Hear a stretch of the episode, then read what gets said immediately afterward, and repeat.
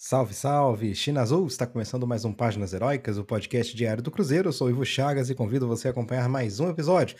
Nos siga nas nossas redes sociais, no X antigo Twitter, Página Heroica Cash, enquanto no Instagram, Páginas Heroicas Cash.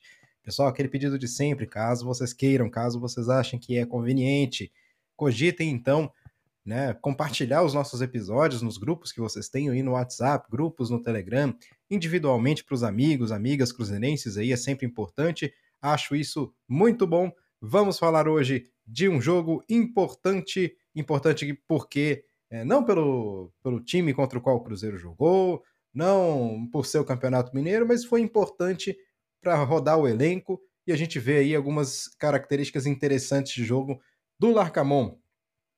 Estou falando da vitória do Cruzeiro 3 a 1 sobre o Democrata em Governador Valadares. Antes disso, porque o tema do, do nosso podcast vai ser essencialmente esse, né? É um, um episódio aí de pós-jogo. Mas eu queria antes falar é, do futebol feminino do Cruzeiro.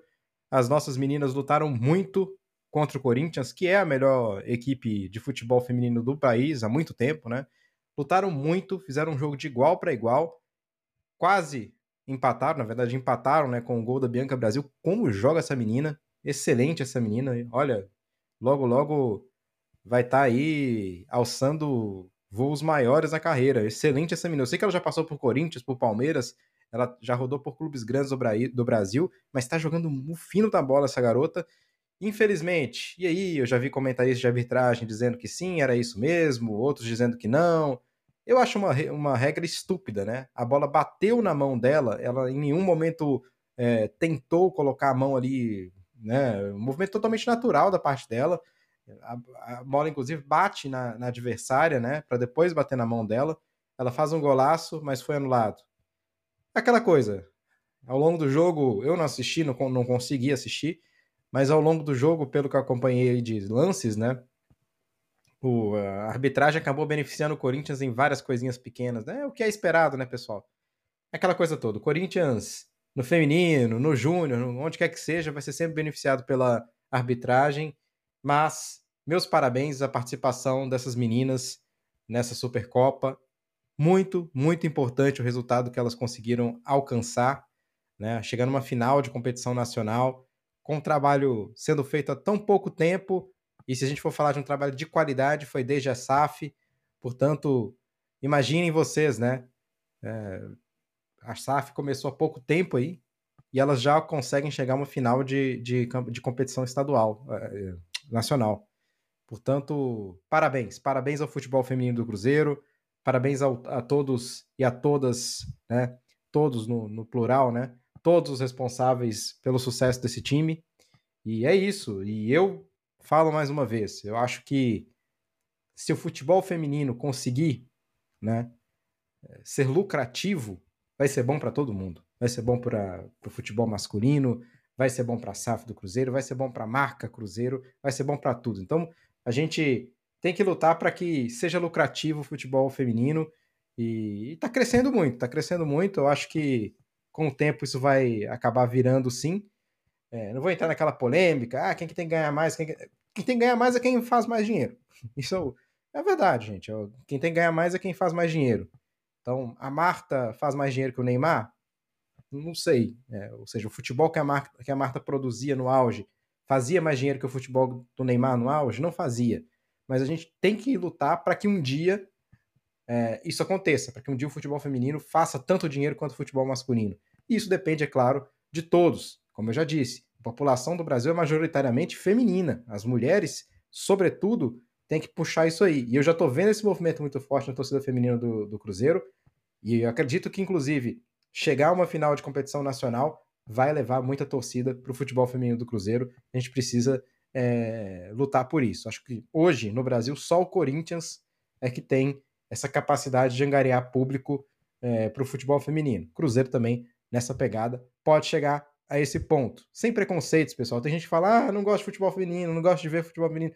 Porra, mas é o Cruzeiro, foda-se. Não importa, não importa quem é que tá jogando ali. É o Cruzeiro, a gente tem que apoiar. Vamos apoiar as meninas. É, aquele gol, desculpa, desculpa aqui para vocês, aquele gol que a, que a, que a Brasil fez, é, olha, poucos, poucos fazem um golaço daquele, tá? Foi pura técnica. A menina joga bem, a Bianca, joga muito bem, tá? Então, assim, é... vamos, vamos olhar com cuidado também, né? Às vezes, às vezes assim, eu, eu entendo o lado de algumas pessoas que falam, porra, tô querendo engolir goela, jogar goela abaixo da gente. Eu entendo esse lado. Mas, porra, é Cruzeiro. E a gente tem que apoiar. E elas jogam fino da bola, né? Essa menina que, que fez o gol que foi anulado, para mim é sensacional. O gol que ela fez ali é gol, é gol, olha, de alta categoria, tá? Né? Então, assim, a gente tem que respeitar. Bom, agora vamos para o tema central aqui nosso. Já, já consegui é, fazer aqui é, o meu agradecimento que eu queria às meninas. Vamos então falar aqui desse jogo do Cruzeiro 3 a 1 sobre o Democrata. Bom, pessoal, um jogo bom. O Cruzeiro jogou bem, diria que o Cruzeiro jogou bem.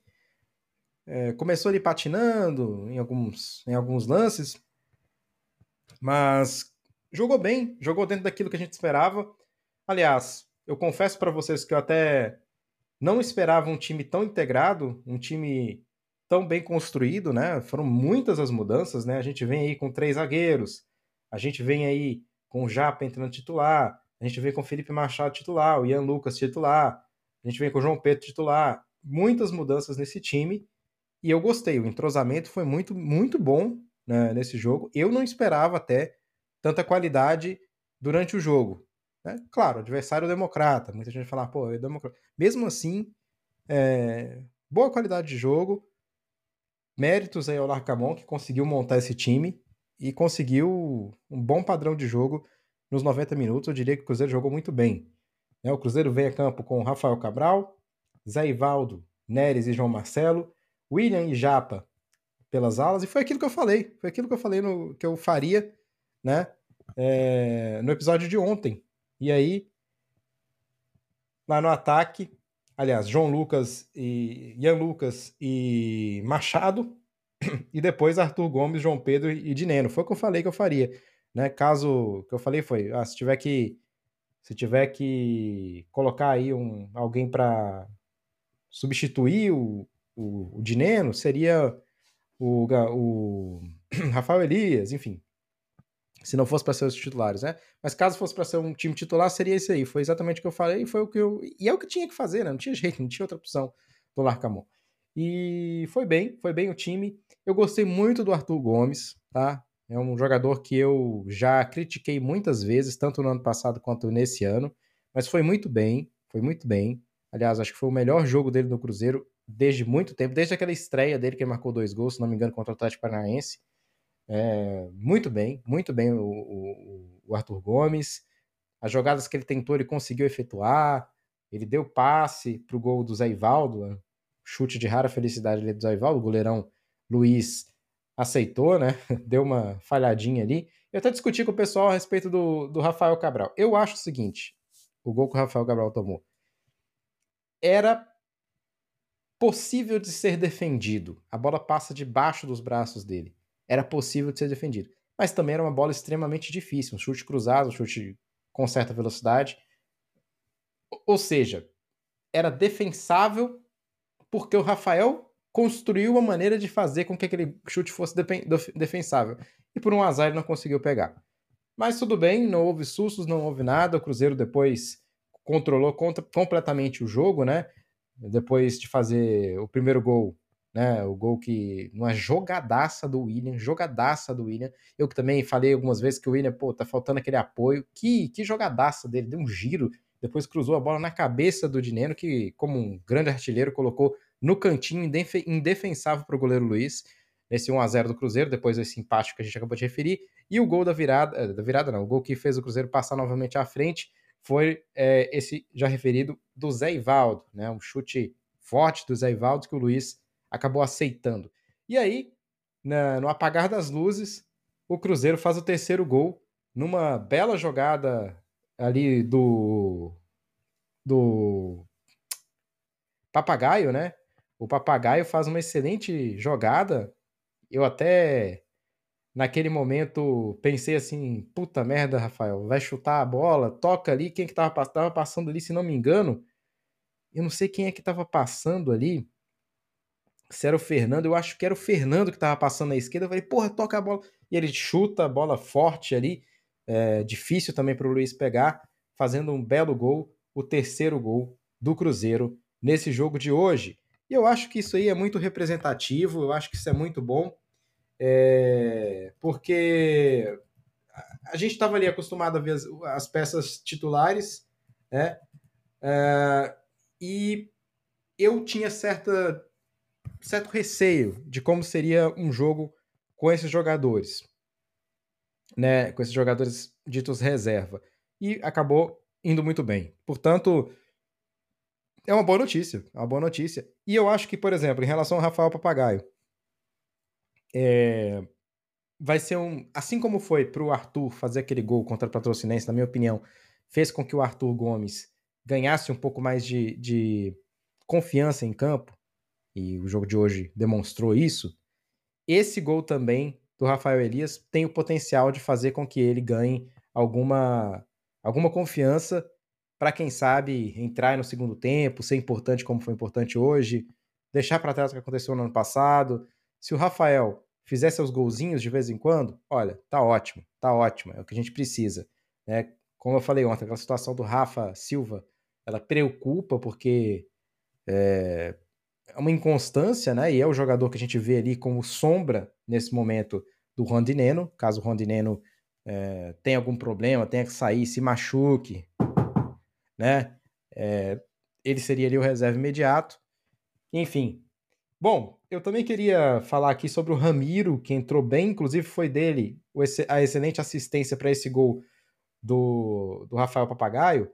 E que bom ver o Ramiro de volta, né? Um jogador que pode ser muito importante para nós, pessoal. Se ele voltar como ele deixou de jogar, ou seja, se ele voltar no mesmo nível que ele apresentou antes da lesão, eu acho que a gente vai ter aqui um jogador de grande qualidade que vai poder ajudar sim ao longo do ano. E, enfim, é, acredito também que a construção geral desse time, né, como time, como elenco, é, sai engrandecida desse jogo. Ainda acho que a gente precisa de alguns reforços pontuais, e eu estou falando sobretudo na volância, sobretudo no jogador de lado, ataque. A gente ainda precisa de reforços aí, que esse jogo também não sirva para dizer que não precisamos, porque precisamos. O jogo contra o América deixou isso muito claro, mas agora é, a gente pelo menos entende que algumas peças que estão no banco podem sim entrar e podem eventualmente trazer aí uma qualidade boa para o nosso time. Eu estou falando sobretudo dessa questão do, do, do Papagaio, que entrou bem, estou falando do Ramiro, que entrou bem, é o próprio Japa que foi titular hoje, que a gente já sabia da qualidade dele.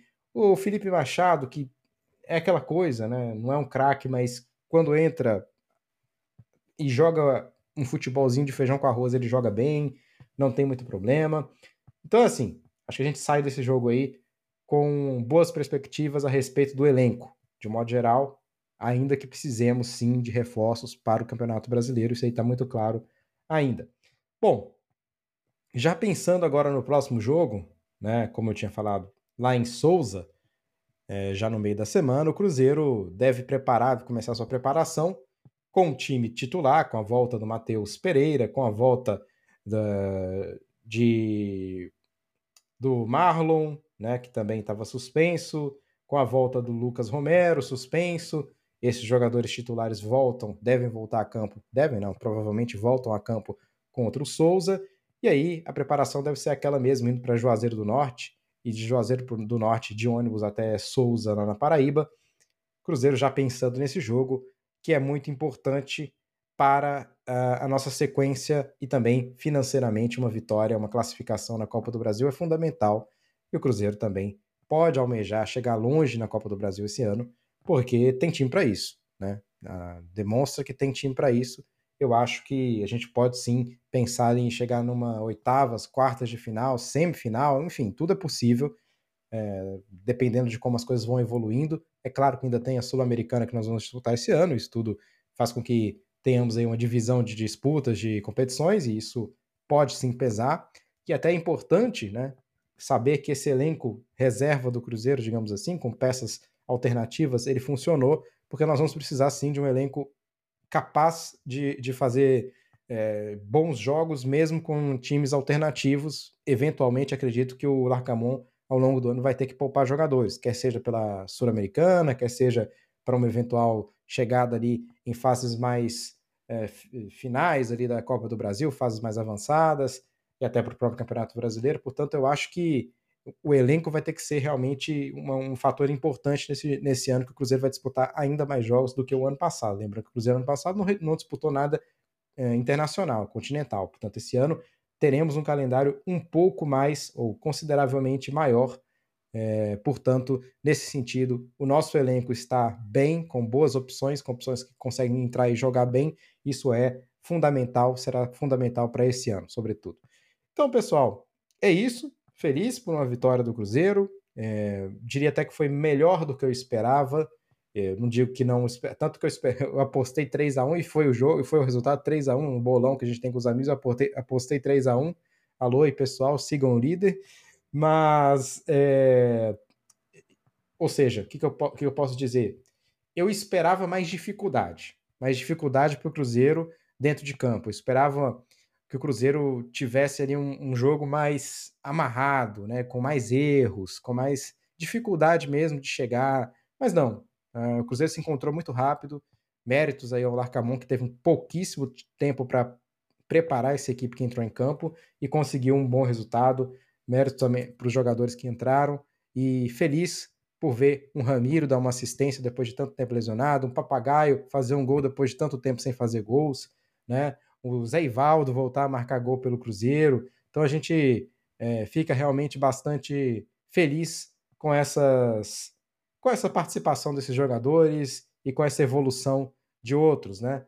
Então, vamos ver. Vamos ver como é que vai ser aí o nosso futuro, mas agora para o resto da semana a preparação é para o jogo da Copa do Brasil na Paraíba contra o Souza, tá bom? Então, pessoal, mais uma vez agradecendo a audiência de vocês, agradecendo a todos que mandam mensagens, agradecendo a todos que mandam sugestões, opiniões, perguntas lá no Instagram, sobretudo. Isso é super importante. Se vocês também quiserem mandar no próprio Spotify, é possível. Tem lá uma caixa de perguntas no Spotify, está sempre aberta para vocês. Quem quiser, vai lá no Spotify e manda a pergunta. Se quiser também, é claro, colocar ali uma notinha para nós ali, um 5, né? Cinco estrelas do Cruzeiro, né? Para nós lá no, no Spotify ajuda demais, tá? Isso aí faz com que o Spotify mande o nosso podcast para outros é, entusiastas do futebol, outros cruzeirenses. É, o algoritmo acaba ajudando, né? Bom, então, pessoal, muito obrigado mais uma vez. Desejo a vocês uma excelente noite, tarde, dia, independentemente de quando vocês estiverem ouvindo o nosso podcast. Saudações celestes e, claro, até amanhã. Tchau, tchau.